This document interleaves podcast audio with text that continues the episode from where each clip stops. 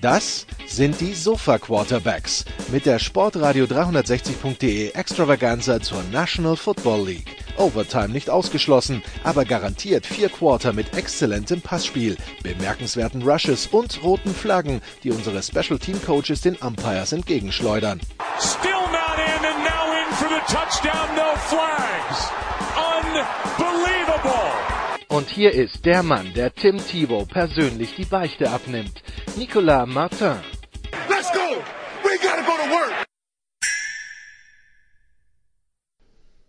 Sportradio 360, die Sofa Quarterbacks, Woche 4 oder das, was davon übrig geblieben ist. Und äh, auch bei den Sofa Quarterbacks äh, drängelt man sich diese Woche nicht auf dem Sofa. Nächste Woche wird das ganz anders. Aber diese Woche, ja, das Solo von Andreas Renner, nachdem wir, nachdem er gestern die 500 besten Alben der, der Musikgeschichte durchgehen durfte, jetzt die besten 500 Footballspieler, die ihm einfallen. Na, hallo Andreas Renner von ah, der Sonne. Hallo, hallo. Aber es ist schön, wenn ich jetzt mal viel Platz auf dem Sofa habe, dann muss ich mich nicht so eng gequetscht setzen, sondern kann mich quasi legen. Und du bist dann der Psychiater und ich bin auf der Couch.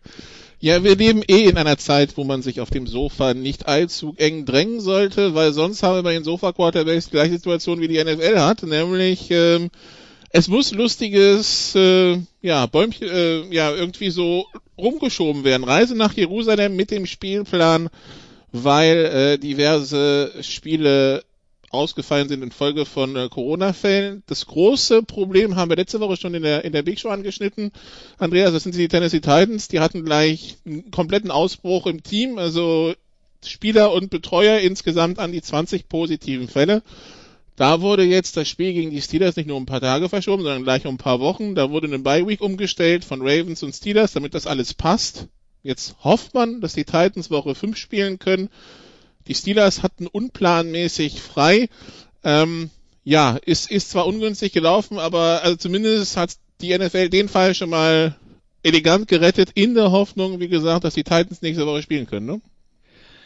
Ja, klar, das ist, äh, das ist die Hoffnung. Da muss man äh, jetzt sagen, die, die gute Nachricht war dann auch, dass es heute keine neuen Infektionen mehr gab, was, äh, was einem die äh, dann doch glauben lässt, äh, dass es jetzt darum geht, dass die, die äh, infiziert waren, äh, sich erholen können.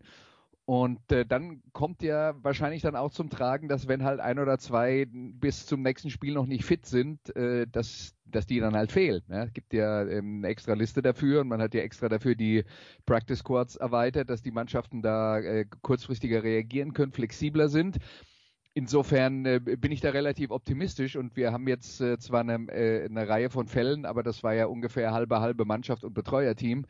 Und ähm, da ja diverse Spieler schon vor vier oder fünf Tagen äh, als infiziert gemeldet wurden, so, sofern die äh, keine schweren Verläufe haben, äh, müsste da ja ausreichend äh, Personal zur Verfügung stehen, um dann nächste Woche ein Spiel zu bestreiten.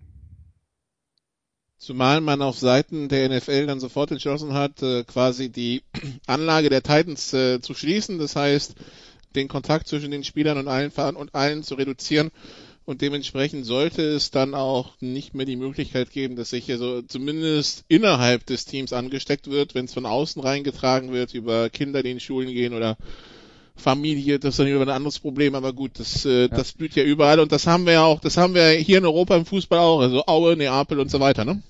Ja, genau. Also dass, dass sowas passieren kann, war uns, glaube ich, allen klar. Die NFL hat es ja äh, wirklich bis jetzt ziemlich gut im Griff gehabt. Ich meine, ich würde jetzt ganz gerne nur an dem äh, äh nochmal das Beispiel bringen, das Beispiel Houston bringen, wo man sieht, wie, ähm, wie, wie sehr die NFL da in der Lage war, die Infektion äh, aus dem, aus dem, äh, aus dem NFL-Kreislauf rauszuhalten. Es war ja eine Zeit lang mal so, dass die Stadt Houston täglich 1000 Neuinfektionen hat um das ins Verhältnis zu setzen, wir haben jetzt im Moment, wo wir gerade uns schon wieder ähm, dem kritischen Zustand nähern, wir haben 2000 im ganzen Land. Houston hatte äh, vor fünf, sechs Wochen 1000 in der einen Stadt und die, die Houston Texans haben es zum Beispiel geschafft, dass sie in dieser kompletten Zeit, in der die Infektionszahlen so hoch waren, keine, äh, keine einzige Infektion in der Mannschaft haben. Aber das zeigt dann halt mal, wie schwierig das ist, ähm, was die NFL sich da vorgenommen hat, vor allen Dingen, weil man ja dann auch gesagt hat, wir wollen nicht die Mannschaften und die Spieler komplett isolieren, so wie das jetzt zum Beispiel im Eishockey und im Basketball äh, passiert ist, was halt schlicht und einfach damit zu tun hat, dass, äh, dass die NFL-Saison so lang ist. Man muss dann auch Rücksicht nehmen darauf, dass da äh, vielleicht Spieler von ihrer Familie äh, möglicherweise ein halbes Jahr äh, isoliert werden müssten, damit man sowas äh, wirklich unter Kontrolle haben kann. Und das, da geht es ja auch darum, dass äh, äh, es ist ja nicht nur die Corona, äh, nicht nur Corona, das äh, eine Krankheitsgefahr ist, da geht es auch um geistige Gesundheit von Spielern. Das ist ja, als würdest du die in, in, in Knast stecken für ein halbes Jahr. Wenn, wenn das jetzt ich kann aus eigener Erfahrung sagen, vier Monate isoliert von irgendwem ist kein Spaß. Ja, ja eben. Und äh, deswegen ähm, denke ich, war das, was jetzt passiert ist, war erwartbar, ähm, dass es irgendwann passieren würde. Und ähm, das eine, was jetzt halt wichtig ist, ist, dass die NFL untersucht, wie es passiert ist, dass in äh, Tennessee so viele Spieler äh, sich nacheinander infiziert haben. Äh, dass man, dass man da die Infektionskette vielleicht nachverfolgen kann äh, und vielleicht daraus dann halt auch Schlüsse zieht, äh, wie man solche Dinge in Zukunft äh, vermeiden kann. Dr. Alan Sills, der für die NFL da zuständig ist für dieses Thema, der sagt halt auch, ja, also jede Information, die wir haben, hilft uns, um beim nächsten Mal vielleicht schlauer und schneller zu sein. Und darum wird es dann jetzt halt gehen. Aber der scheint auch, der scheint auch weiterhin an sein Konzept zu glauben. Also das, was ich von ihm gelesen habe in einem Interview, das ähm, das, also äh, die, die scheinen weiterhin ruhig zu sein, obwohl die Woche dann unruhig weiterging am Samstag und das war dann kurzfristiger für die NFL. Da haben wir dann erfahren, Cam Newton wurde positiv getestet. Das hat zu einer Verschiebung geführt vom Spiel Kansas City gegen New England, zumal auch bei Kansas City ein Practice Squad Quarterback äh, positiv getestet wurde. Das Spiel, weil weitere Tests bisher negativ ausgefallen sind, soll dann heute Nacht um eins stattfinden. Dann ohne Cam Newton mit Brian Hoyer als Starting Quarterback ich vermute mal, da hätten sich die Patriots vielleicht gewünscht, dass man das irgendwie um ein paar Wochen schiebt. Allerdings, Blick auf die Spielpläne sagt, das ist nicht. bei Kansas City, New England nicht so ohne weiteres möglich. Ja, also äh, ich meine, da kann man, ist jetzt keine Frage, dass Cam Newton natürlich der bessere Quarterback ist als Brian Hoyer, aber wenn du das Spiel um vier Wochen verschiebst, wer sagt dir, dass Cam Newton da nicht, äh, keine Ahnung, an der Schulter verletzt ist oder sich das Bein bricht oder so? Ja gut, das ist da keine Garantien und ähm, und ich glaube, es ist im Sinne aller Mannschaften, dass der äh, jetzt vorhandene Spielplan so gut wie möglich halt eingehalten wird, solange man das halt durchziehen kann. Und ich glaube, das, was jetzt passiert, ist nämlich, dass du einen größeren Ausbruch hast und deswegen ein Spiel verschoben hast, ähm, mit ein bisschen äh, Akrobatik hin und her äh, eine ganz elegante Gelö Lösung gefunden hast. Dann hast du den Fall mit Cam Newton, wo es derzeit so aussieht, als wäre es nur ein isolierter Spieler gewesen, der aus dem äh, Verkehr gezogen ist und auch bei den äh, Kansas City Chiefs, Jordan äh, Taamo, äh, ist, äh, ähm, hat ja dann offensichtlich auch niemand äh, äh, infiziert und das ist jetzt dann ja, also äh, da, da, würde ich sagen, das, was bis jetzt passiert ist, wäre jetzt auch aus meiner Sicht noch kein Anlass, in Panik zu geraten, weil dass sowas passieren könnte, würde, damit war zu rechnen.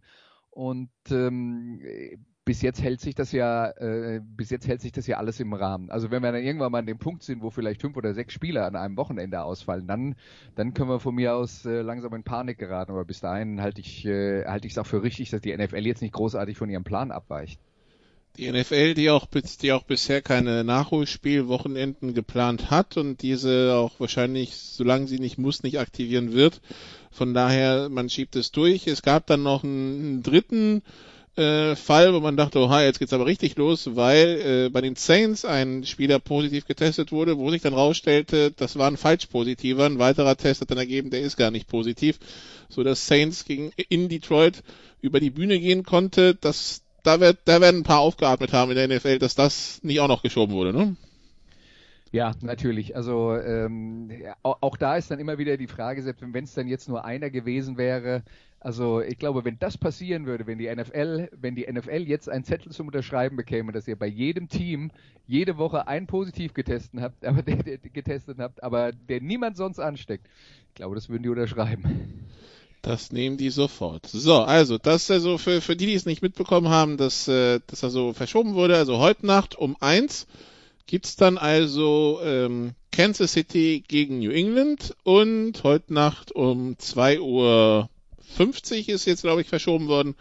Green Bay gegen Atlanta, das reguläre Monday Night Game. Also das eine Aber ist. äh, darf ich da kurz was Ja. zu sagen? Ja, also ich meine, von 1 bis 2.50 Uhr wird das erste Spiel nicht fertig sein. Das heißt, wir haben ein realistisches Szenario, eine eine hundertprozentige Wahrscheinlichkeit, dass da zwei Spiele sich überschneiden und gleichzeitig stattfinden.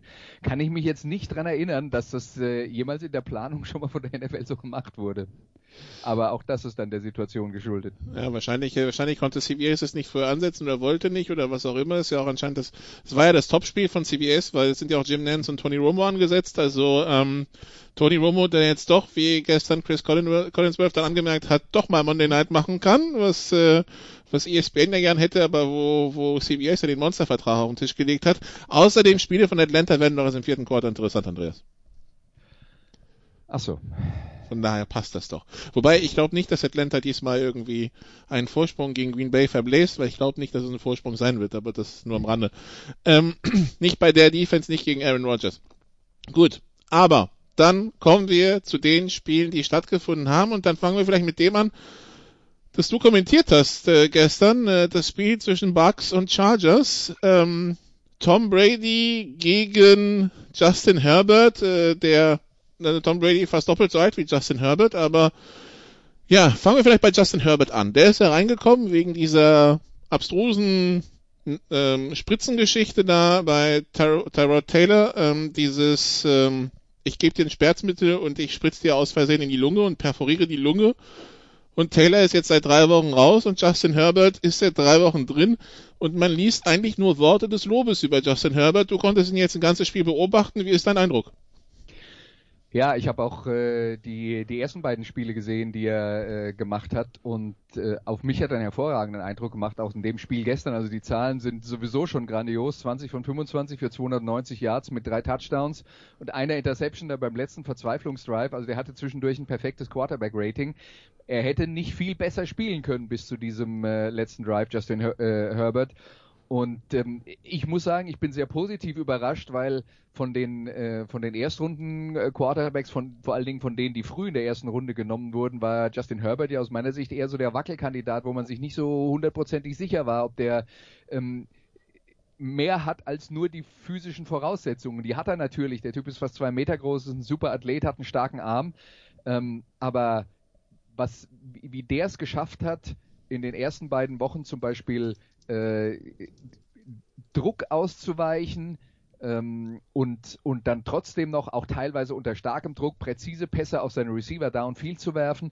Das war schon extrem beeindruckend. Und wenn man sich dann überlegt, dass die äh, Chargers Austin Eckler ihren Nummer 1 Running Back schon früh im Spiel verloren haben mit einer vermutlich schweren Oberschenkelverletzung, äh, der hatte auch an der Front nicht viel Hilfe. Und das war also von ihm durch und durch eine grandiose Leistung.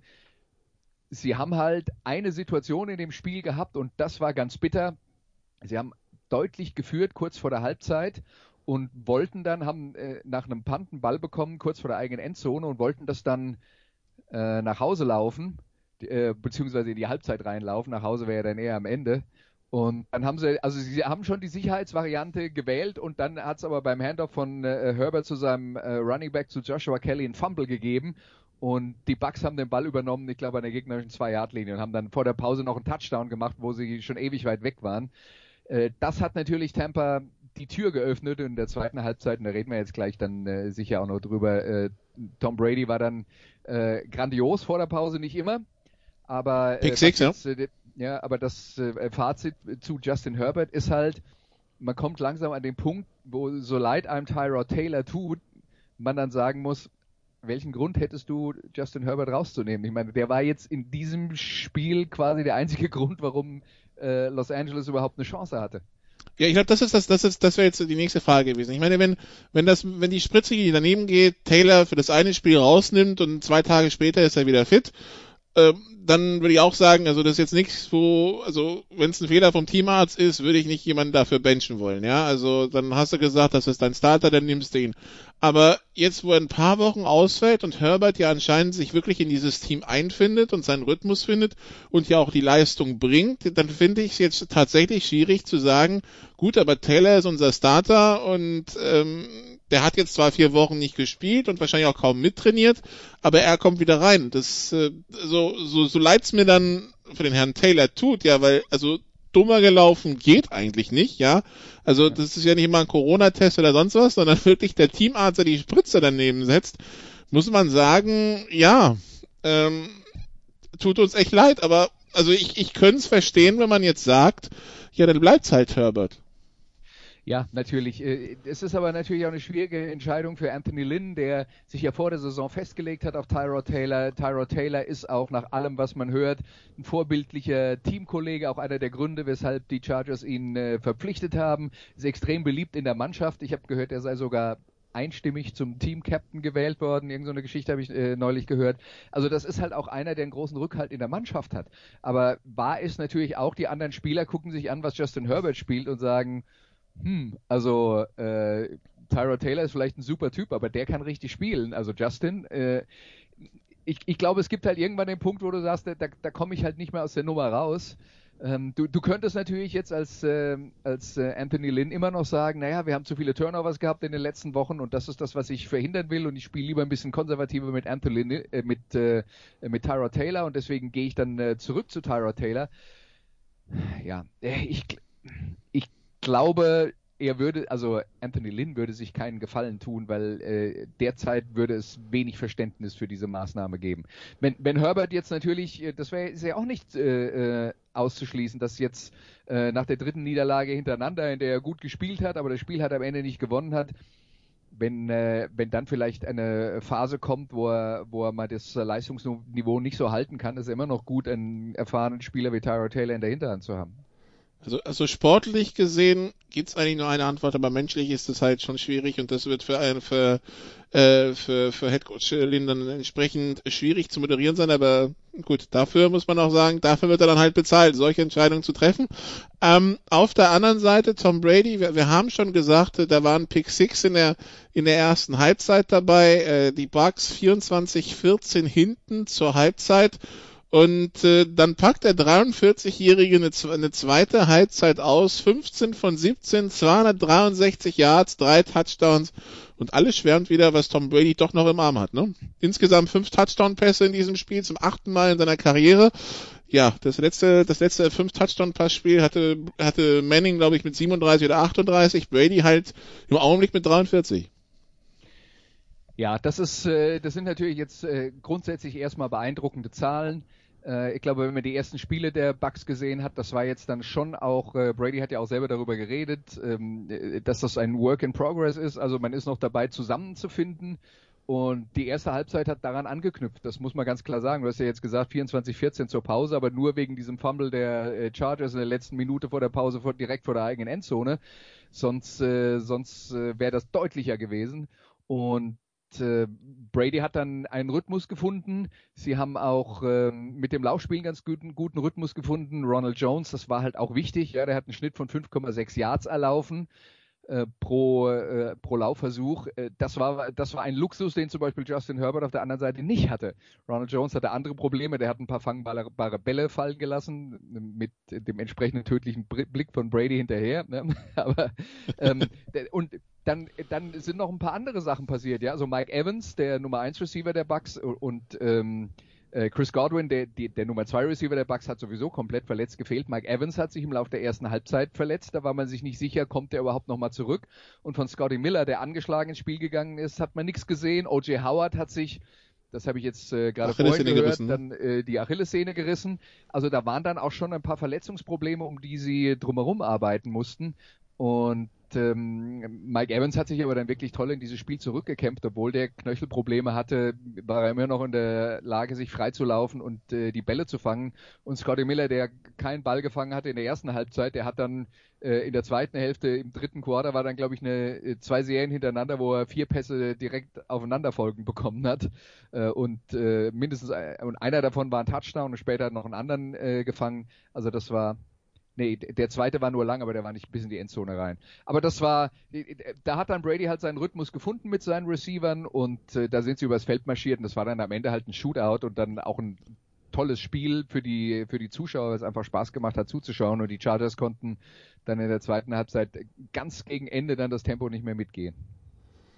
Ja, aber für die, für, für, für die Bugs, also sie finden langsam ihren Rhythmus. Jetzt ist halt die Frage, wie schaut es an der Verletzungsfront aus, weil ja, das, ähm, also so sehr man über dieses, äh, dieses Receiving-Duo schwärmen kann mit, ähm, mit Godwin und Evans, äh, ja, also wenn da jetzt einer dauerverletzt ist und der andere halt angeschlagen, das, ähm, aber gut, das ist halt Brady. Ja, ne? und Also- Option Nummer drei auch. Und O.J. Howard ist einer von, äh, von äh, drei Tight Ends. Also äh, wenn der dann auch noch, äh, der, der ist ja jetzt dann sicher raus. Also da wird's halt dünn. Aber ich meine, wir, da, da muss man jetzt den den Chargers nicht mitkommen. Ja? Die haben ja noch größere Verletzungsprobleme. Also es war ja, äh, waren ja zwei Teams, die gebeutelt waren. Und ähm, es werden, Trainer werden kreative Lösungen finden müssen im Lauf dieser Saison. Und das ist natürlich jetzt noch nicht so viel gespielt, aber ich habe schon den Eindruck, dass Trainer noch mehr kreative Lösungen finden müssen als in den letzten Jahren, weil die äh, Verletzungshäufigkeit, also es, zumindest den Eindruck habe ich, ich weiß nicht, ob das schon mal jemand gezählt hat, und ich weiß auch nicht, wie man dann unterschiedliche Verletzungsarten ins Verhältnis setzen soll, aber das ist natürlich in diesem Jahr schon krass. Ja. Also wir haben das Sunday Night Spiel gesehen, das ist ja auch also das, äh, das Lazarett A gegen Lazarett B gewesen. Ja, das, das Einzige, was bei meinen Bugs mich weiterhin wundert, ist, äh, Arians dann auf der Pressekonferenz äh, lobt Tom Brady, sagt aber auch, ja, letztes Jahr hätten wir mit 20 verloren. Und ja, der, der scheint echt einen Groll gegen dieses Team vom letzten Jahr zu haben. Also, aha, dauernd letztes Jahr permanent draufgekloppt und er lässt irgendwie keine Chance aus, irgendwie das mit dem letzten Jahr zu vergleichen, wo es nicht liegt. Ich habe keine Ahnung, was mit Bruce Arians los ist, aber irgendwann möchte ich ihm sagen, lass doch mal los. Naja, das ist halt der Vergleich, den er hat. Und äh, wir reden ja jetzt darüber, warum sind die Buccaneers in dieser Saison, nachdem sie letztes Jahr, ich glaube, sieben Spiele gewonnen und neun verloren haben, warum sind sie dieses Jahr äh, zumindest im Moment ein Team, dem man äh, tatsächlich äh, die, die Playoffs und auch äh, und ein paar Erfolge in den Playoffs zutraut? Äh, ich weiß, es gibt schon Leute, die sich dann schon festlegen, dass die Buccaneers einen Super Bowl gewinnen. Das ist mir jetzt dann halt gerade aufgrund der Verletzungssituation, lass uns mal gucken, wer im Dezember noch steht. Aber ähm, äh, das ist jetzt schon ein äh, Team, das auf einem ganz guten Niveau gespielt hat. Und für Arians ist, glaube ich, äh, war wichtig zu betonen, dass, dass das ja ein Spiel war. Ja, wir waren bei 24-7 in der ersten Halbzeit. 24 zu 7 für Los Angeles kurz vor der Pause. Und da hätten ganz viele andere Mannschaften äh, wahrscheinlich äh, nicht mehr den Weg zurück ins Spiel gefunden. Und dass jetzt dieser Fokus da ist, natürlich hat das bestimmt auch was mit Brady zu tun äh, äh, und äh, dass er das hervorhebt, finde ich jetzt, finde ich dann schon auch nachvollziehbar, ähm, weil, weil er wird ja dann auch sicher immer nach, nach äh, äh, Unterschieden zur vergangenen Saison gefragt, ja, und in der vergangenen Saison hätte dann wahrscheinlich James Winston ein furioses Comeback versucht anzuführen, hätte vielleicht für 500 Yards geworfen, aber drei Interceptions. Und äh, das passiert jetzt halt nicht. Und das, ähm, äh, das ist dann schon ein Schritt nach vorne für die Mannschaft insgesamt.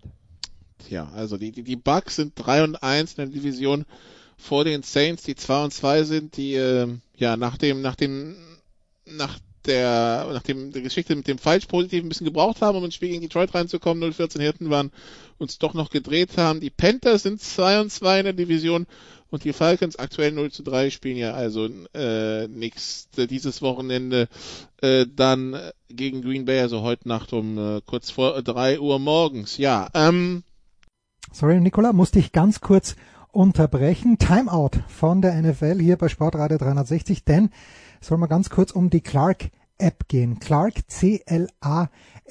Wofür braucht ihr diese App? Naja, braucht ihr für den Überblick über eure Versicherungen, denn Versicherungen sind kompliziert und mit der Clark App könnt ihr Geld sparen. Mehr als 200.000 Kunden haben die schon, erst 2015 gegründet in Deutschland und Österreich. Wie bekommt man die App? Am besten im App Store oder direkt auf den Websites. In Deutschland ist das clark.de, in Österreich ist es goclark.at. Was passiert dann? Ihr ladet die App runter, ihr ladet eure Versicherungen hoch und ein Algorithmus vergleicht dann eure Versicherung mit denen, die es am Markt im Moment gibt. Zwei Vorteile für euch. Erstens, das Ganze ist dauerhaft kostenlos und zweitens, wenn ihr bei der Registrierung einen Gutscheincode eingibt, bekommt ihr einen 30 Euro Amazon Gutschein. Und der Gutscheincode für euch lautet Sofa 30. Also die Clark App runterladen, Gutscheincode eingeben und auf geht's.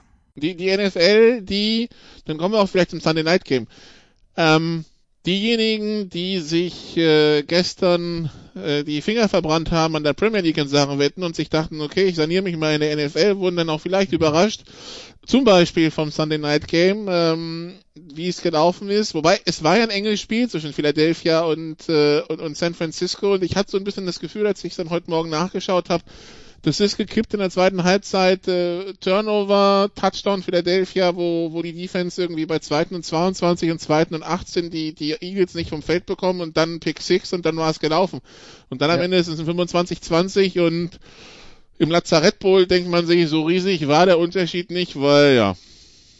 Ja, du, der, der Unterschied ist auch nicht, der Unterschied ist auch nicht riesig. Und wir reden jetzt hier definitiv von zwei Mannschaften, die so viele Probleme auf allen möglichen Positionen haben, dass, also wenn, wenn man darauf wettet, schön und gut, man kann dann sagen, ja, 49ers Favorit, weil die haben ja dann trotz der Verletzung die letzten beiden Spiele in New York relativ klar gewonnen, aber das ist halt, das ist dann halt schon, äh, schon mutig, weil äh, San Francisco ist jetzt dann halt in das Spiel reingegangen mit äh, Nick Mullins, okay, äh, der hat ja jetzt schon einiges an Erfahrung äh, gesammelt. Der hat ja eigentlich auch die ersten drei Quarter okay gespielt. Da war eine Interception kurz vor der Endzone, die natürlich dann auch Punkte gekostet hat, klar.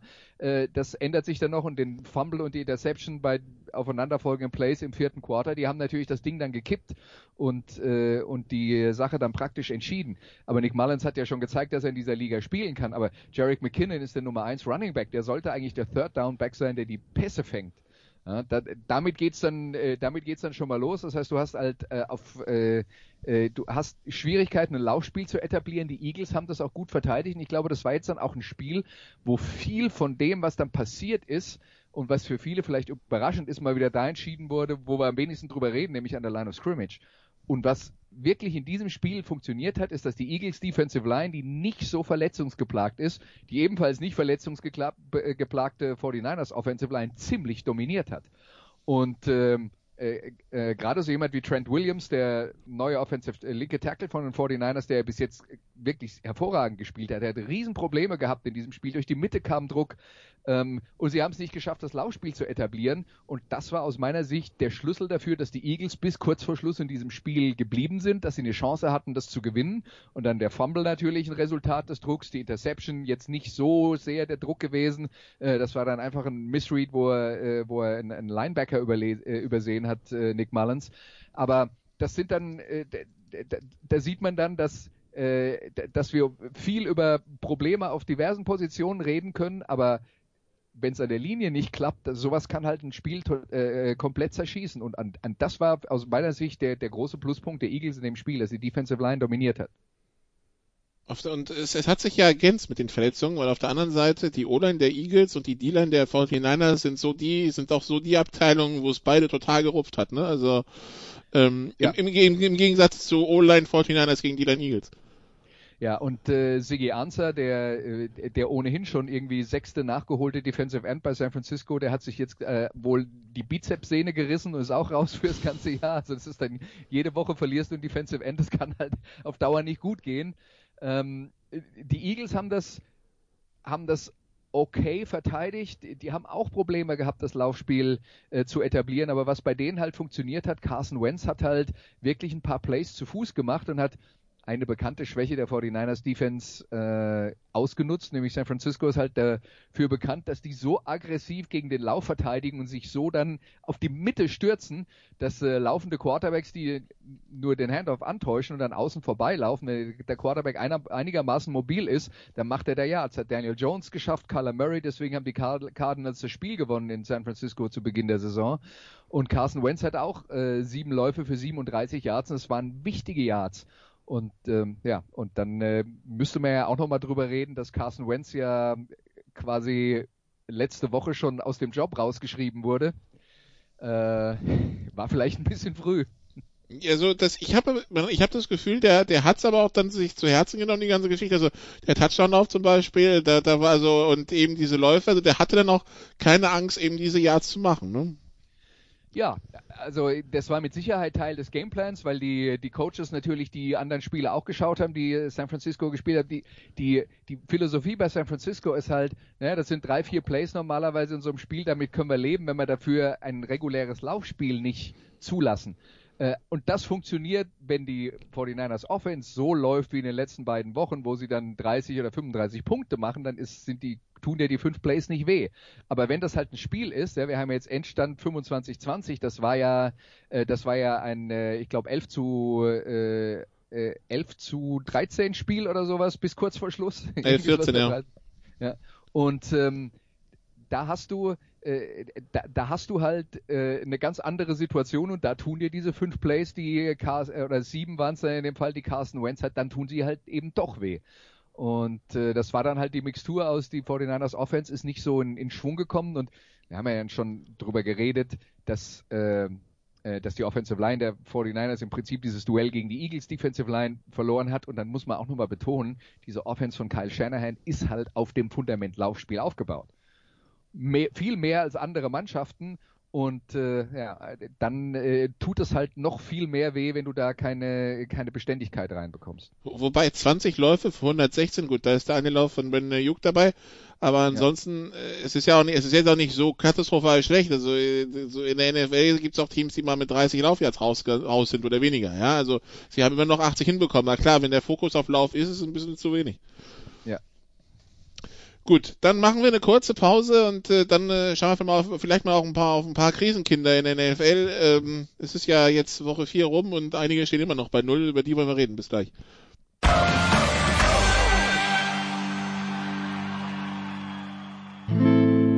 First and 10 around the league. Teil 2 bei den Sofa Quarterbacks NFL mit äh, Andreas Renner als äh, Sofa Quarterback. Äh, mach's dir gemütlich. Ne? Also ähm, die, die, die Chipschüssel ist voll und Getränke gibt's auch ohne Ende. Es ja, ist, Füße das, sind schon hochgelegt. Genau. Das, äh, wir, wir schließen ja nicht wegen Überfüllung.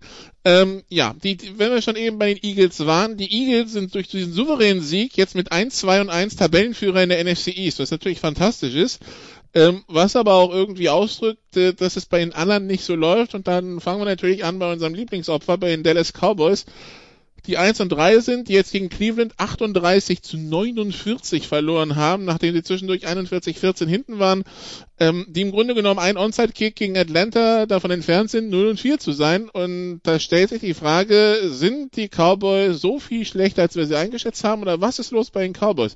Es prügelt alles auf Dak Prescott rum, aber wenn der für 500 Yards wirft und die Defense 49 kassiert, denke ich mir halt, also am Quarterback alleine liegt vielleicht nicht. Nee, also ich glaube, Dak Prescott ist definitiv nicht äh, das Problem in diesem Spiel. Äh, und in, in dieser Saison der Dallas Cowboys, was bei den Dallas Cowboys passiert ist, sind, sind halt ein paar Dinge, die meine Grundlage waren für das, was jetzt in dieser Saison läuft. Die Dallas Cowboys mussten sich halt, nachdem sie eine Reihe von guten jungen Spielern hatten, äh, irgendwann mal dafür entscheiden, wem geben wir halt das, wem geben wir das Geld, äh, wenn, wenn, die, ähm, wenn die, äh, der Rookie-Vertrag ausläuft und bei wem sagen wir, da verabschieden wir uns. Und die Entscheidungen der Cowboys sind ganz klar auf der offensiven Seite gefallen. Dak Prescott hat jetzt ähm, zwar nicht einen langfristigen Vertrag unterschrieben, aber der wäre vielleicht günstiger geworden als das, äh, äh was die Cowboys da äh, jetzt haben. Sieg Elliott ist bezahlt worden und so weiter und so fort. Da wurden also Amari äh. Da wurde, ja, da, da, wurde, da wurde viel Geld in die Hand genommen, aber dafür hat man zum Beispiel mit Byron Jones einen sehr guten Cornerback gehen lassen. Und die Defense ist über die letzten Jahre immer wieder einen Schritt schlechter geworden und eigentlich ist es nicht verwunderlich, dass die Cowboys jetzt eine Mannschaft haben, die zwar jede Menge Punkte produzieren kann, aber die müssen das auch, weil die Defense halt auch eine Menge Punkte zulässt. Also das hat man sich selber eingebrockt, so wie man die Salary Cap gemanagt hat. Und ähm, dass das dann natürlich so krass ist, dass sie, äh, dass sie jetzt äh, fast 50 Punkte abgegeben haben und die letzten beiden Wochen äh, fast 40 ist natürlich extrem. Ähm, aber die Dallas Cowboys werden in dieser Saison mit Sicherheit, äh, mit Sicherheit Shootouts gewinnen müssen. Und das ist halt immer ein, äh, ein wackeliges Konstrukt. Und äh, wenn tatsächlich die starke Offense nicht ganz so stark ist, wie die schlechte Defense schlecht ist, dann wird es halt nicht reichen.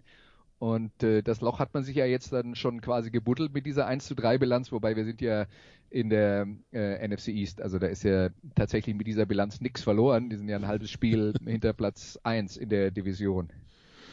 Ja, Aber, das, ist, das ähm, ist fantastisch, ich, ich ja. möchte nicht mit Mike Nolan den Defensive Coordinator äh, tauschen. Der, der muss schnell ein paar Antworten finden, glaube ich. Und dem ja nachgesagt wird, dass das nur ein Buddy Hire von Mike McCarthy. Ich meine, Mike Nolan war ja auch bei den 49ers zu Zeiten, da war er Head Coach und Mike McCarthy war Offense Coordinator, wenn ich mich recht erinnere. Ne? Ähm, ja, aber wie gesagt, es ist irgendwie aber das ist natürlich immer so, wenn es dann nicht läuft, dann kommt sowas wie Buddy Hire und so weiter raus, dann wird dann halt auf alles gekloppt, was nicht bei drei auf den Bäumen ist und in Dallas ganz besonders. Ja, also erstmal, äh, Mike Nolan ist ja jetzt ein äh, respektierter Coach der NFL, auch wenn er schon eine Weile nicht mehr in dieser Position gearbeitet hat und mittlerweile auch über 60 Jahre alt ist. Das mit dem Buddy Hire ist so eine Sache. Äh, ich verstehe, dass man vielleicht ein bisschen misstrauisch ist, wenn man sagt, naja, der nimmt dann halt nur Leute, mit denen er gut kann. Auf der anderen Seite ist es halt in einem Trainerstab auch verdammt wichtig, dass die Leute gut miteinander können. Ähm, deswegen äh, wäre für mich halt immer, wenn ich dann, wenn ich so eine Position zu besetzen hätte, würde ich dann halt als erstes darauf gucken, ähm, macht der äh, schematisch das, was ich mir vorstelle? Und die zweite Frage, die ich stelle, komme ich mit dem aus? Und wenn ich den kenne und weiß mich, was mich da erwartet, dann ist das doch eigentlich ein gutes Zeichen. Also ich finde es nachvollziehbar, dass äh, Trainer in der NFL auf Leute setzen, die sie kennen oder die von Leuten empfohlen wurden, ähm, die sie kennen, weil äh, worauf willst du dich sonst verlassen? Und an, ansonsten ist halt so ein Trainerstab der NFL äh, während so einer Saison, wo die äh, quasi sieben Tage die Woche, 24 Stunden am Tag aufeinander hocken. Also wenn, wenn da die Chemie nicht stimmt, das kann ganz schön bitter werden. Also die, die, er muss auf jeden Fall sich was einfallen lassen, weil äh, er wurde für über 300 Yards überlaufen und äh, ja, dann auch noch 200 Yards Passspiel, Trickspielzüge. Also die, die Browns, wenn wir über die reden, die hatten, also letztes Jahr Anfang September Hype Train, der, der ist schnell entgleist. Ich glaube, dieses Jahr nach der Klatsche, die sie zum Saisonbeginn von den Ravens bekommen haben, hat sich keiner mehr so ein bisschen für die interessiert.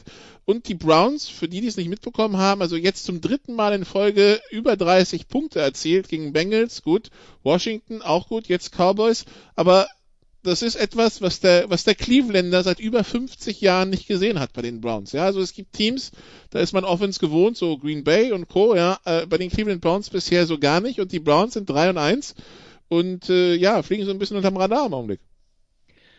Das stimmt, aber äh, wenn du dich dran erinnerst, äh, vor zwei Jahren war auch San Francisco die Hype-Mannschaft und dann äh, hat sich Garoppolo verletzt und dann waren sie nicht mehr die Hype-Mannschaft und äh, in der letzten Saison sind sie dann in den Super Bowl gekommen. Das ist gar nicht so selten, dass eine Mannschaft ein bisschen zu früh hochgejubelt wird, weil die NFL halt auch so unberechenbar ist mit dem, was da alles passieren kann und schiefgehen kann. Aber ich habe aus meiner Sicht noch einen anderen Grund bei den Browns, warum das jetzt äh, besser läuft.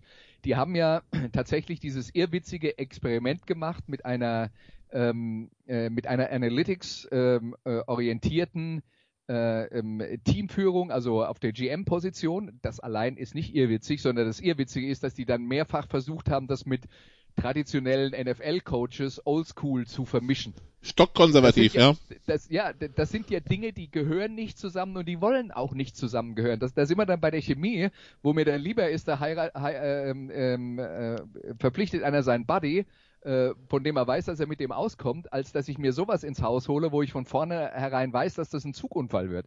Ja, und ähm, was sie jetzt dann halt ge gemacht haben, ist, sie haben sich von den Oldschool-Coaches getrennt und haben dann die, äh, die, die GM-Etage jetzt mal einen Coach verpflichten lassen, der willens war, sich auf dieses Analytics-Projekt einzulassen. Und ich sage, es ist weder Oldschool-Football falsch, noch es ist Analytics-Football falsch. Das kann aus meiner Sicht für sich genommen alles funktionieren. Was nicht funktionieren kann, ist, wenn die eine Hälfte in die eine Richtung zieht und die andere Hälfte in die entgegengesetzte Richtung zieht. Und da und das ist dann, äh, das sind dann die Abteilungen, die dann das Footballteam leiten. Und das, das, das wird nie funktionieren. Äh, insofern äh, glaube ich, haben die Browns jetzt halt mal tatsächlich geschafft, dass das hier alles in eine Richtung läuft. Das heißt nicht automatisch, dass sie dieses Jahr den Super Bowl gewinnen, aber das heißt, sie haben wenigstens eine Chance. Letztes Jahr hatten sie keine Chance. Und wie gesagt, im Augenblick sieht es sehr gut aus. Und jetzt müssen wir mal gucken, was die nächsten Wochen passiert. Der, Spielplan der Browns wird ja jetzt auch vielleicht ein bisschen komplizierter. Es kommen jetzt die Colts, dann geht's gegen die, die Steelers. Dann stehen noch die Raiders auf dem Programm, die ja auch ähm, gar nicht mal im Augenblick äh, stehen. Also von daher werden wir sehen, wie es, was das taugt, wenn es dann gegen zumindest Playoff-Aspiranten geht. Ähm, ja, wenn ähm, GM und Head Coach, können wir über die Chemie sprechen. Was meinst du, wenn GM Bill O'Brien morgens in den Spiegel schaut und dort Head Coach Bill O'Brien sieht, ähm, was passt ihm da nicht? Du, also ich, ich, ich hoffe, er kann mit seinem GM ganz gut leben, weil das wäre sonst, wär sonst eine ernsthafte persönliche Krise. Und ähm, man kann natürlich vollkommen zu Recht anführen, dass, äh, dass so eine Situation in der NFL nicht gesund ist, weil schlicht und einfach viel zu viel Arbeit da ist. Ne? Also das, das kann ich mir schon vorstellen. Ähm, ich kann mir auch vorstellen, dass man dann sagt, naja, der Coach hat andere Interessen als der GM und deswegen sollten das ja auch unterschiedliche Positionen sein, weil der General Manager, Sportdirektor, wie immer du das nennen willst, muss halt langfristig denken und der Coach denkt kurzfristig. Und wenn du dann kurzfristig denkst, wie so wie Bill O'Brien, dann passieren halt ein paar von den Trades, die äh, da zuletzt äh, passiert sind, wo vielleicht ein General Manager gesagt hätte, ah, du, hm, wollen wir wirklich nächste Saison den ersten und zweiten Pick wegtraden? Ähm, also das, das sind so die, äh, das sind so die, die Sachen, wo ich dann, äh, wo ich dann denke, es ist schlicht und einfach nicht clever, dass das äh, zwei Leute, äh, dass das, äh, dass das nicht zwei Leute machen. Äh, die, die müssen natürlich trotzdem einigermaßen auf der gleichen Wellenlänge liegen, aber auf der gleichen Wellenlänge liegen heißt ja nicht, dass der eine dem anderen nie widerspricht, sondern im Gegenteil. Es, man müsste ja von der gleichen Wellenlänge aus offene Diskussionen führen über solche Entscheidungen. Wollen wir das wirklich machen? Wollen wir wirklich unsere ersten zwei Draftpicks in der nächsten Saison abgeben? Oder ist es zu ein großes zu, Loch, äh, zu großes Loch, in das wir dann reinfallen? Die, äh, diese Sache müsste man ja ergebnisoffen miteinander diskutieren können und, äh, und dann würde es, glaube ich, äh, dem äh, Head Coach Bill O'Brien halt auch gut tun, wenn er von GM XY ein bisschen Input bekäme, der vielleicht nicht nur seine Meinung ist. Das ist ja auch das Wichtigste, dass man vielleicht Dinge aus, das Wichtige, dass man Dinge auch aus unterschiedlichen Perspektiven mal beleuchten kann und dann äh, zu einem Ergebnis kommt. Und wir dürfen nicht vergessen, für Lamari Tanzil haben sie äh, letztes Jahr getradet und haben dafür den Erstrundenpick und den Zweitrundenpick 2021 verscheuert. Ja, also das genau. heißt. Und, und der könnte sehr hoch werden, so wie das. Ge genau, und wenn es so wie es läuft, genau, könnte der relativ hoch werden und dann hast du halt, dann hast du halt den den, den Drang, irgendwie auch mal Talent ins Team zu holen, aber es geht eigentlich nur über die Free Agency, weil drafttechnisch bist du halt blank. Ne? Also das ist schon eine komplizierte Situation, in die die Texans da reinmanövrieren. Und sag mal so, dieses ja, 0 und 4 macht es nicht einfacher. Natürlich, und äh, das geht nur über die Free Agency, sagst du mir. Dann sage ich aber, die Free Agency geht jetzt auch nicht so richtig, weil was du ja brauchst, ist mit all dem, was du in dieser Mannschaft inzwischen hast und so wie du sie aufgebaut hast, Geld, ja. das ist ja eine ganze Menge teure Spieler. Du kannst dir ja gar keine neuen teuren holen oder du musst andere gehen lassen. Das heißt, wofür ist die Draft gut? In der NFL ist ein ganz wichtiger Faktor für die Draft, dass du dadurch billige Arbeitskräfte bekommst, weil du ja deine ganzen Superstars bezahlt hast. Und äh, wenn, wenn man das nicht vernünftig managt, dann kann man sich ganz schöne Probleme bereiten. Und wir haben gerade bei den Dallas Cowboys drüber geredet und bei den Texans ist es, glaube ich, nicht anders. Vielleicht ist es einfach ein texanisches Problem. Ja, vielleicht. Das Geld sprudelt nicht so wie die Ölquellen, das äh, ist in der NFL dann doch streng begrenzt, aber ja, die, die Texans auf dem besten Weg in die Salary Cap Hölle, weil ähm, ja, wenn du, wenn du, vor allem, wenn es Jahr, wenn es ein Jahr wäre, wo du nicht draften kannst oder nicht hochdraften kannst, aber das sind ja jetzt mehrere am Stück, ne? Also von daher, ja. Ähm, da sind wir gespannt, wie es bei den Texans weitergeht. Wir hatten Thursday Night Game zwischen den Jets und den Denver Broncos, ein Spiel, von denen die, die sich in voller Länge über durch die ganze Nacht angeschaut haben, wahrscheinlich noch ihren Enkelkindern erzählen werden, so wie schlecht es war. Was haben wir mitgenommen? Also die Jets sind 0 und 4. Die gute Nachricht für Adam Gase ist, er hat noch seinen Job. Die schlechte für die Jets ist halt, ja, irgendwie haben wir das Gefühl, es geht genauso weiter wie vorher, ne? Ja, auf der, also ich würde jetzt mal eins bei der ganzen Geschichte sagen, ähm, das war jetzt vielleicht nicht die höchste Qualität, die ich jemals in der NFL gesehen habe, aber dafür war es eigentlich ganz unterhaltsam. Ich meine, Endergebnis 37, 28, wenn es mal blöd läuft, geht sowas 9-6 aus und du äh, verfluchst die Lebenszeit, die du dafür äh, investiert hast. Aber ähm, das, das sind dann schon so Projekte, also ich schaue dann da auch immer interessiert drauf, ähm, was sich da entwickelt und in welche Richtung sich das entwickelt und welche Probleme die Mannschaften haben und äh, wie sie versuchen, das zu lösen. Und das ist halt, äh, ja, sind halt, sind halt zwei Teams, die, äh, also bei dem, wenn wir jetzt über die Jets reden, ja, da ist ja jetzt dann auch so ein bisschen das Problem, die haben einen neuen General Manager, aber der Head Coach hat er nicht verpflichtet. Und es ist ja immer, immer eine, eine grundsätzlich schwierige Situation sowieso, weil das Erste, was ein General Manager will, ist, er will seinen Trainer verpflichten, weil er hätte halt gerne einen, der gleiche Vorstellung hat von Football wie er. Und das ist dann äh, möglicherweise in dem Fall nicht gegeben. Und äh, eine schwierige Situation für, äh, für Adam Gase. Dann, wir wissen, äh, bei den Jets, die haben ja in den letzten Jahren auch ein paar gute junge Spieler verpflichtet. Aber dann hast du halt äh, so äh, Fälle wie Jamal Adams, der einer der besten Spieler auf seiner Position dann ist und den traden sie weg, weil er will weg. Äh, also da, da stimmt halt offensichtlich diverses nicht und zwar hinter den Kulissen ob das jetzt die Schuld des Head Coaches ist oder was da die, ähm, was da die, was die äh, Kultur bei den New York Jets angeht, das kann ich aus der Entfernung nicht so gut beurteilen. Ich meine, da kommt noch was anderes dazu. Da gibt es einen Teambesitzer, der ist mittlerweile Trumps Botschafter in äh, Irland oder Großbritannien, eins von beiden. Ähm, der hat den äh, Besitzerjob an seinen Bruder vermacht, der hält sich jetzt da relativ raus, aber Woody Johnson kommt dann, je nachdem wie die Wahl ausgeht, vielleicht auch im November wieder zurück, weiß der Himmel. Also äh, da ist dann eben auch schon strukturell in dem ganzen Gefüge um die Mannschaft rum einiges, wo man sich so ein bisschen am Kopf kratzt und fragt, äh, was läuft denn da gerade? Und äh, ja, da habe ich schon auch den Eindruck, dass da im Moment noch das Problem ist, dass da vieles nicht in die gleiche Richtung geht. Also es ist in UK und äh, er hat auch da schon Schlagzeilen gemacht, dass es innerhalb der Botschaft vom Personal irgendwie so gar nicht mehr stimmt. Also äh, die, die, die hat er wohl irgendwie frustriert mit irgendwelchen Kommentaren. Also ähm, vielleicht, vielleicht also, kommt also, jenes von jenem. Ist, ne?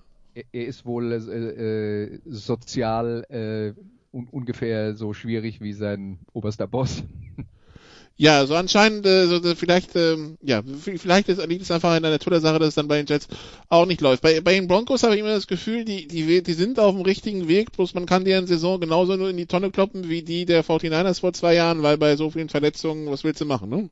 Besonders auf der Quarterback-Position. Ja, irgendwann äh, erreicht das natürlich den Punkt, wo du vielleicht keine Lösungen mehr findest. Oder wenn wir jetzt vor zwei Jahren über die 49ers reden, die haben ja zwischendurch so eine Phase gehabt, wo teilweise gar nichts ging, wo einer nach dem anderen weggefallen ist. Gegen Ende der Saison haben sie ja dann auch tatsächlich wieder ähm, Möglichkeiten gefunden, haben dann wieder äh, auch Leute gefunden, mit denen sie was machen konnten. Aber äh, für, für Trainer in so einer Situation, wenn er auf einmal das Fundament deiner Mannschaft wegbricht, finde ich es auch nachvollziehbar, dass du möglicher, möglicherweise zwei, drei, vier Wochen brauchst, bis du erstmal das, was du da so hast, kennenlernst und merkst, oder lernst, was kann ich mit denen eigentlich machen. Ja, ähm, der, der, spielt jetzt ein Brad Rippen als äh, Quarterback von Beginn an. Ähm, der hat ja auch phasenweise ganz gut gespielt. Am Ende ging es dann ein bisschen aus dem, äh, aus dem Leim. Aber äh, das ist ja jetzt dann auch einer, äh, den haben die Coaches auch im Trainingslager nicht viel gesehen, weil es war nicht viel Trainingslager und man hat halt äh, sich darauf konzentriert, äh, Drew Lock nach vorne zu bringen, was ja auch ein wichtiges Projekt eigentlich wäre für die Zukunft der Denver Broncos. Und äh, ja, jetzt, jetzt muss man dann erstmal den Quarterback äh, wirklich richtig kennenlernen und sehen, was er kann, was er nicht kann. Und wenn nach ein paar Wochen bekommt man dann ein Gefühl dafür, ähm, wie man die Spieler ideal einsetzt und dann geht's vielleicht auch wieder nach oben. Das Problem ist natürlich nur, dass die Broncos jetzt auch schon mit einem Sieg und drei Niederlagen äh, relativ äh, weit ins Hintertreffen gekommen sind. Und selbst wenn dann vielleicht gegen Ende der Saison das wieder besser aussieht und bei Drew Lock ist ja, glaube ich, auch nicht gesagt, dass der nicht mehr spielen kann diese Saison, äh, aber dann ist vielleicht vielleicht schon zu spät. Besonders halt in der Division, wo ja mit äh, Chiefs und äh, selbst Raiders und ich meine, wenn die Chargers irgendwann in den Tritt kommen, ähm, die scheinen ja auch, also die haben ja zumindest Potenzial. Ja, wird's vielleicht nicht ganz so einfach. Aber klar, aber sowieso mit den Chiefs, also ich würde mal sagen, also der, der Divisionstitel, der Divisionstitel, der war für Denver wahrscheinlich so von Anfang an nicht auf dem Plan, aber das Problem ist halt, wenn du dann Wildcard äh, schauen willst, gut, mit 1 und 3 bist nicht komplett raus, aber also die, es gibt schon einige Teams, die bei 3 und 1 sind, da müsste ich erstmal wieder ranarbeiten. Also, aber ich glaube, das war auch dieses Jahr gar nicht der Plan für die Broncos, aber der Eindruck ist halt, es würde auf einem guten Weg sein, wenn es halt nicht, ähm, ja, wenn nicht die, die, wenn nicht diverse wichtige Spieler halt ähm, verletzt werden. Ja, und äh, das ist jetzt natürlich ein grundsätzliches Problem der NFL. Vielleicht ist es auch kein Problem, weil ähm, wenn der FC Bayern Verletzungsprobleme hat, dann jammern die auch. Aber im Prinzip hat der FC Bayern den Luxus in der Fußball-Bundesliga jede Position doppelt zu besetzen. Das ist sogar der Anspruch. Auf manchen Positionen sind, sogar, sind sie sogar vielleicht dreifach besetzt. Ähm, und äh, Teams, die weiter unten in der Tabelle stehen und weniger Geld haben, die können das halt nicht. Und in der NFL ist es halt tatsächlich so, dass jedes Team sich so zwei, drei Superstars leisten kann, die sie dann voll bezahlen, dann hoffentlich noch ein bisschen gutes junges Talent drumherum hat und dann kannst du eine richtig gute Mannschaft werden Aber wenn halt äh, von den, jetzt haben wir von, von, sagen wir mal, sechs, sieben Schlüsselspielern geredet, wenn von denen die Hälfte ausfällt, dann ist halt ganz schnell vorbei. Und das Schöne ist halt, Patrick Mahomes wird von Kansas City gezogen. Da kommt jetzt kein großer Verein um die Ecke und sagt, nächstes Jahr spielst du bei mir. Der ist jetzt bei der, die Chiefs haben ihn, die Chiefs können ihn halten, sie müssen nicht auf die anderen gucken. Ne? Also das ja. macht's dann doch interessanter als manch andere Sportart. Ähm, ja, die, also die, die, die Broncos äh, gewinnen allerdings ihr erstes Spiel gegen die Jets. Das dürfen wir bei der, bei aller Kritik an diesem Spiel nicht vergessen. Also die Broncos sind eins und drei, die Jets Weiterhin 0 und 4, ja, Mai, was soll's. Äh, die Dolphins sind 1 und 3. Ähm, jetzt, nachdem wir Herbert gesehen haben, nachdem auch ähm, Joe Burrow sein erstes Spiel gewonnen hat an diesem Wochenende, fragt sich der eine oder andere, wie schaut's aus mit Tour? Aber anscheinend bei den Dolphins scheint man sich in Geduld üben zu wollen und sagt, man hat Ryan Fitzpatrick und das, das passt erstmal, ne? Ich weiß halt nicht, ob es da auch die richtige Lösung gibt. Ich meine, Justin Herbert würde auch noch auf der Bank sitzen, wenn sich, äh, wenn, wenn äh, Tyrod Taylor da nicht ähm, sein, sein Malheur gehabt hätte. Äh, deswegen, äh, das, das ist ja auch okay, wenn er nicht spielt. Es gibt genug Beispiele auch in den letzten Jahren von Quarterbacks, die im ersten Jahr nicht oder kaum gespielt haben. Bestes Beispiel Patrick Mahomes, ne? Ja, aber es ist tatsächlich nicht so oft passiert. Mhm. Ne? Also, ähm, weil eben genau das passiert, wenn die Mannschaft dann nicht so gut beginnt und äh, die Dolphins stehen jetzt bei einem Sieg und drei Niederlagen, dann heißt es natürlich, ah, Fitzpatrick, ja, ist ja ganz okay, aber wir haben ja dann noch den neuen Quarterback, auf den freuen wir uns ja dann schon, warum sehen wir den nicht? Und wir wollen noch mal wissen, was der kann. Und so eine langfristige Entwicklung ist ja bei, die Leute glauben ja dann auch, wenn Tua auf dem Platz steht, dass es dann sofort alles perfekt ist und dann, und dann klappt das. Also, der erste Punkt, den wir haben, ist, wir wissen gar nicht, was äh, Tua Tango Valoa, äh, Tango Valoa in der, äh, im Trainingslager so geboten hat und ob er tatsächlich auf dem gleichen Niveau war wie Fitzpatrick oder sogar besser oder schlechter oder wie auch immer. Auf jeden Fall hat man sich entschlossen, den Weg zu gehen, äh, die Sache eher langsam anlaufen zu lassen für ihn. Also das wäre auch, wenn ich so eine Entscheidung treffen würde, wäre das auch die Entscheidung, die ich treffen würde. Da müsste schon viel passieren, dass der bei mir am ersten Spieltag äh, sofort auf dem Platz steht. Aber ähm, da, da gibt es andere Philosophien und man, wenn, man, wenn man will, findet man Beispiele für alles. Ja? Deswegen ähm, ist schwer, da äh, tatsächlich äh, eine, eine goldene Regel aufzustellen, die dann immer gilt. Jetzt muss man natürlich auch dazu sagen, ähm, die Dolphins hatten es jetzt mit den Seattle Seahawks zu tun. Ja? Das ist ein richtig gutes Team. Äh, derzeit ungeschlagen, mit vielleicht und? dem Quarterback, der im Moment am besten spielt. Und es war enger, als wir gedacht haben. Genau. Und es war ein enges Spiel. Ja? Also die haben dann am Ende mit acht Punkten verloren. Und äh, da würde ich dann halt schon sagen, das wäre jetzt für mich auch kein Grund, den Fitzpatrick da aus dem Spiel zu nehmen, äh, weil du dann sagst, okay, ihr habt gegen die Seahawks verloren. Äh, das war uns eigentlich klar, dass das passieren wird. Ne? 17-12 nach dem dritten Quarter, wer hatte das? Ja, also. ja, ja äh, deswegen, ähm, ja, deswegen denke ich, bist du da auch nicht am Punkt, wo du dann sagst, ja, mit Fitzpatrick hast gar keine Chance. Und für die Dolphins geht's halt auch darum, dass sie zunächst mal mit dieser Mannschaft, die im Neuaufbau ist, erstmal schaffen, in Spielen zu bleiben. Du musst erstmal nah dran sein und dann irgendwann den Schritt machen, dass du die knappen Dinge auch gewinnst. Aber das eine ist der erste Schritt und das andere ist der zweite Schritt. Genau. Aber die Dolphins 1 und 3 und werden dann wahrscheinlich in der Division, in der sie spielen, nicht so viel mit dem Titel zu tun haben, weil Buffalo da vorne wegmarschiert und na gut, mit den Patriots muss man immer rechnen. Ähm, ja, dann haben wir noch die, die, die 0 und 4 Giants und äh, da weiß ich nicht, ob es nur die Verletzungen sind oder, oder ob es strukturell dann doch äh, ein paar mehr Probleme gibt. Ich meine, das war jetzt gegen die Rams, das war in Los Angeles mit 17 zu 9 war es durchaus knapper als das, was man sich hätte vorstellen können, so wie die Rams die ersten Wochen aufgetreten sind, gerade mit ihrer Offense, klar. Ähm, es war jetzt auch knapper als gegen die San Francisco 49ers letzte Woche, wo man sich schon gefragt hat, was da, was da los war, dass man gegen dieses äh, 1B-Team, was es höchstens war, äh, so untergegangen ist. Aber irgendwie, ich weiß nicht, so das Gefühl, so, sehr das Gefühl bei Denver stimmt für mich irgendwie das Gefühl bei den Giants, warum auch immer, stimmt irgendwie nicht. Saquon Barkley verletzt hin oder her. Ja, Barkley ist natürlich ein wichtiger Faktor, wobei der, bevor er sich verletzt hat, äh, in den ersten anderthalb Spielen auch nicht so gut aussah. Ähm, aber ich meine, was wir da haben ist, wir haben einen neuen Head Coach, wir haben ein Team im, äh, im Neuaufbau, äh, wir haben einen neuen Offensive Coordinator. Es wundert mich nicht, dass das dauert. Und äh, beim, bei Daniel Jones, dem äh, jungen Quarterback bei den Giants, ja, der ist in, in seiner zweiten Saison, der hat äh, positive Zeichen äh, ausgesendet, durchaus. Also der hat immer mal wieder äh, Situationen oder Spielzüge, wo man denkt, da ist echt was da.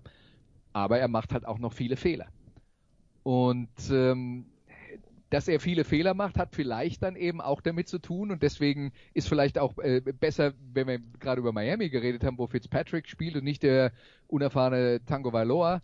Ähm, Daniel Jones schaut sich bestimmt auch das an, was er um sich herum hat und denkt, boah, jetzt muss ich aber jede Woche irgendwas Besonderes reißen hier, damit wir eine Chance haben zu gewinnen, weil so gut sind wir gar nicht. Und die, die Spieler merken das ja dann eben auch und äh, das ist aber eben auch eine Gefahr, wenn jemand äh, sich sehr früh angewöhnt, dass er immer wieder versucht, mehr zu machen, als eigentlich, äh, als eigentlich möglich ist und äh, quasi seine eigenen Grenzen überschreitet, dann passieren diese Fehler. Und da kann dann jemand auch sein Selbstbewusstsein verlieren. Das sind ja die Dinge, die junge Quarterbacks dann kaputt machen. Und so viel in einer Entwicklung vom jungen Quarterback ist, in welches Umfeld kommst du rein? Und da sind halt komplett unterschiedliche äh, Möglichkeiten da, je nachdem, von wem man gedraftet wird und wann man gedraftet wird. Und Patrick Mahomes ist zum Beispiel, also jetzt mal abgesehen davon, dass er mit Alex Smith einen Mentor hatte, der, der bekannt dafür ist, dass er äh, jungen Quarterbacks, auch wenn es seine in Anführungszeichen Konkurrenten sind, immer hilft. Aber die Kansas City Chiefs waren mit Alex Smith ein regelmäßiger ähm, äh, Playoff-Teilnehmer. Und Patrick Mahomes kam in eine gute Footballmannschaft. Daniel Jones kam nicht in eine gute Footballmannschaft. Und was dann um dich herum ist, äh, das definiert halt eben auch deine Entwicklung. Und ich bin mir sicher, dass es, das ist jetzt eine Behauptung von mir, ich kann es nicht beweisen, es wird nie einen Weg geben, das zu beweisen. Aber ich bin mir sicher, wenn man, wenn, äh, wenn man Quarterbacks nehmen könnte, die in der NFL gescheitert sind an Ort X und würde sie äh, versetzen an, Ort, äh, an Ort Y. Klar, da gäbe es welche hoffnungslos egal wo. Aber es gäbe auch welche, die an Ort X gescheitert sind und für die äh, Ort Y perfekt gewesen wäre. Und das sind die Dinge, die muss man jetzt in New York halt einfach mal austesten. Also die, der neue Coach, der auch äh, seine Eigenheiten hat.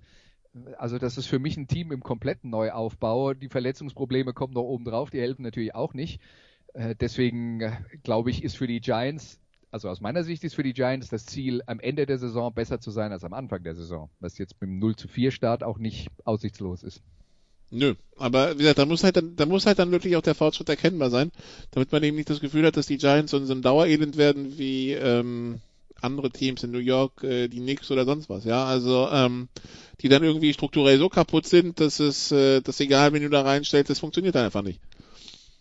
Aber ja, ja, aber da gehört halt eben auch dazu, äh, wenn äh, wenn sowas dann halt passiert, dass ähm, dass es halt auch nicht die eigentlich die Antwort sein kann, dass man äh, jedes Jahr irgendwelche Positionen neu besetzt. Und wir haben ja jetzt über das Verhältnis von Head Coach und General Manager schon geredet. Ich glaube, wenn du dann wissen willst, was garantiert nicht geht, ist, wenn du im einen Jahr den Head Coach, im nächsten Jahr den GM und dann wieder einen Head Coach und dann wieder den GM. Also wenn das so passiert, dann wirst du am Ende nur Kraut und Rüben kriegen.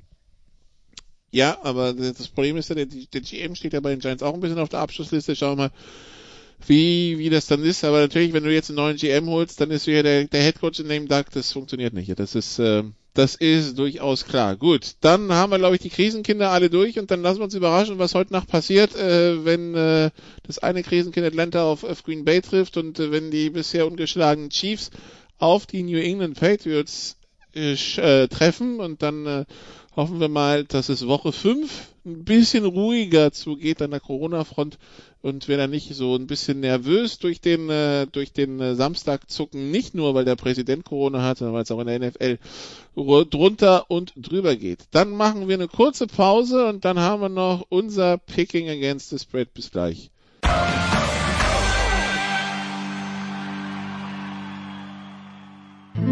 Bringing it home, der 4-Minute-Drill. Teil 3 bei den Sofa Quarterbacks NFL mit Andreas Renner. Jetzt geht's ans Eingemachte, jetzt kommt das Picking against the Spread und es geht am Donnerstag los, gleich mit dem Duell der 3 und 1 Teams. Die Bears mit Nick Foles haben die Bucks mit Tom Brady zu Gast. Äh, das Duell kennen wir noch aus einem Super Bowl vor nicht allzu langer Zeit. Die Bucks sind Auswärtsfavorit mit 5,5 auf einen Donnerstag. Hm, Also ich würde in dem Fall mitgehen und äh, sagen, dass äh, die, die Buccaneers das äh, auch in dieser Höhe gewinnen werden. nehmen den Schwung aus der zweiten Halbzeit von den Chargers also mit und dann äh, geht's auch Ja, in Chicago runter. Ja? Genau, wenn, wenn das funktioniert, ich bin halt bei dieser Bears Offense nicht sicher, wie viele Punkte die in der Lage sein werden, auf die Anzeigentafel zu bringen. Also so arg viel scheint, selbst wenn sie gewinnen, sind es nicht so arg viele. Und äh, ich glaube, die Bucks haben schon das Potenzial, in dem Spiel äh, 25 Punkte oder so zu produzieren. Und äh, dann wird es für die Bears schwer. Dann wird es für die Bears schwer, genau. Dann haben wir ja noch äh, die Eagles, die jetzt also ihren ersten Sieg eingefahren haben im Duell, äh, im Pennsylvania Derby, wenn wir es so nennen wollen, zwischen gegen die Pittsburgh Steelers in Pittsburgh. Die Steelers nach ihrer Bye Week, jetzt also ihrer forcierten Bye Week wieder am Start. Die Steelers Favorit mit sieben gegen die Eagles. Sieben ist schon äh, relativ viel. Ich muss jetzt dazu sagen, ich habe noch kein Steelers-Spiel über die äh, volle Länge gesehen in dieser Saison. Deswegen ähm, kann ich da jetzt äh, nicht zu sehr ins Detail gehen. Aber ähm, Sagen wir so, die Eagles O-Line gegen diese, diese, diese Steelers Defense, die an alte Zeiten anknüpfen will, das, Ja. das klingt erstmal nach einem ungünstigen Matchup aus Eagles Sicht. das stimmt. Und äh, insofern, aber sieben Punkte sind halt auch schon relativ Bist du viel. bereit, ne? Ja. Ja, deswegen, ähm, deswegen würde ich sagen, die Steelers gewinnen, aber nicht so hoch. Dann haben wir die Bengals, die jetzt mit den mit Joe Burrow ihren ersten Sieg geholt haben, zu Gast bei den Ravens im Divisionsduell. Die Ravens mit 13. Boah, das ist viel. Das ist viel und da würde ich, würde ich auch sagen, ich glaube, dass Baltimore das gewinnt, äh, glaube aber, dass die Bengals eine Chance haben und deswegen ist mir 13 zu viel. Ich bin auch der Meinung, das ist, äh, das ist zu hoch. Dann haben wir die Colts bei den Browns, das ist ein Pick'em, das ist auch schön. 3-1 gegen 3-1. Ja, Colts bei den Browns. Hm. Also die Colts haben eine, wirklich eine sehr gute Defense in dieser Saison. Das sollte man nicht unterschätzen. Also das eine, was ich jetzt voraussage, ist, dass die Browns keine 49 Punkte machen. Also das lehne ich mich weit aus dem Fenster. Was auch ein bisschen schade ist, weil ich habe auch das Gefühl, die Colts-Spiele leiden ein bisschen darunter, dass sie eine sehr gute Defense haben, weil die Offense, ne, also Ja, ich hatte vor, vor zwei oder drei Wochen das Spiel gegen, äh, gegen äh, Minnesota und das war dann auch äh, harte Kost, ja. Aber also worauf ich dann wirklich mal gespannt wäre, wenn die Defense der Colts nicht so gut funktioniert und äh, sagen wir mal die, die Browns so 25 bis 30 Punkte dann irgendwann mal produziert haben, was die Colts Offense dann entgegenzusetzen hat. Und da habe ich kein gutes Gefühl für. Insofern würde ich jetzt mal sagen, die Browns gewinnen das, aber, aber ich bin bereit, mich positiv von den Colts überraschen zu lassen. Gut, dann haben wir die Vikings bei den Seahawks, das ist Sunday Night. Ähm, die, die Vikings im Augenblick 1 und 3 bei den äh, Seahawks, die alles gewonnen haben, 4 und 0. Die Seahawks mit 7,5, also mehr als ein Touchdown. Ja, würde ich aber in dem Fall mitgehen. Die Bilanz zwischen Pete Carroll und Mike Zimmer bisher auch, bisher auch gnadenlos für Pete Carroll. Und dann haben wir das Monday Night Spiel, sofern es nächste Woche nur eins gibt, da lassen wir uns überraschen. Chargers bei den Saints. Ähm, ich weiß jetzt nicht, äh, ob überhaupt zur Diskussion steht, äh, schon diese Woche, wer Quarterback ist oder nicht. Auf jeden Fall, die Saints werden Favorit mit 8. Hm, also das, Problem, das ich mit der Saints Offense habe, ist, sie ist halt nicht so arg explosiv. Ja? Und ich glaube, die Chargers, zumindest bei dem, was ich in den letzten Wochen gesehen habe, denke ich schon, dass die in der Lage äh, sein werden, auch Punkte zu machen. Und äh, die Saints waren ja jetzt ähm, insgesamt äh, bis zu dieser bis zu dieser letzten Partie auch äh, eher ein bisschen enttäuschend. Deswegen glaube ich nicht, dass die Saints das mit äh, mit mehr als einem Touchdown gewinnen. Und der Superdome ohne Fans ist äh, nicht ansatzweise so einschüchternd wie mit Fans. Von daher für Justin Herbert auch vielleicht äh, die, eine gute Gelegenheit, sich da, sich da mal einzuleben. Zumal bei AFC wird er, wenn er lange bei den Chargers bleibt, wird er da eh selten spielen, weil äh, da kommt er nur alle acht Jahre vorbei. Aber ja, also Das ist Chargers. auch, auch schön für Justin Herbert. Die, die, äh, deine ersten vier NFL-Spiele, also wenn er denn dann spielt am Sonntag und drei davon sind gegen Patrick Mahomes, Drew Brees und Tom Brady. Herzlichen Glückwunsch. Ja, dann hast du, dann weißt du ja schon, an was du dich messen kannst. Ne? Also von daher. Genau. Aber wehe, du gewinnst keins von den vieren. Ja, ich, ich meine, ich finde ja sowieso diese, also Spiele als Quarterback-Duelle anzupreisen, ist eh so eine Sache, weil, also ich meine, die, die spielen ja nicht im direkten Duell zueinander, ja. Also kannst du, das ist ja jetzt nicht Fußball, wo du gucken kannst, wie spielt der Quarterback nach hinten, ja. Das geht ja nicht. Genau, was wir dafür machen müssten, ist, dass die dann zur Halbzeit die Mannschaften wechseln. Dann hätte man einen besseren Vergleich. Gut, also, dann äh, war's das zu den Sofa-Quarterbacks für die NFL für diese Woche. Mehr Sofa-Quarterbacks gibt's am Donnerstag, wenn wir mit den Kollegen Wegwert, Schimmel und Mieter den äh, College-Spieltag besprechen und äh, der Herr Mieter, äh, ja, der wird sich äh, ebenso wie, wie Andreas auf die Couch legen, allerdings äh, der braucht wirklich einen Psychologen. Äh, das liegt nicht so rund für Texas dieses Wochenende. Mehr Football. Mal wieder nicht, ja genau.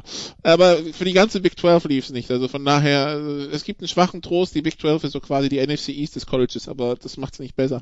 Ähm, und äh, ja, solange Texas nicht seine, also seine Giants, äh, also das ist ein großes Problem bei Salmita, sagen wir es mal so. Ne? Also das ist ein, Ja, ja, ja Ne? ich merke schon. ist ein Gesamtprodukt. Viele, viele große Probleme. Viele große Probleme. Mehr Football gibt's auch in der Big Show am Donnerstag, wo wir uns dann auch wieder hören, die österreichischen Spatzen pfeifen von den Dächern, dass ich da wieder Fußball, Football und Motorsport machen darf.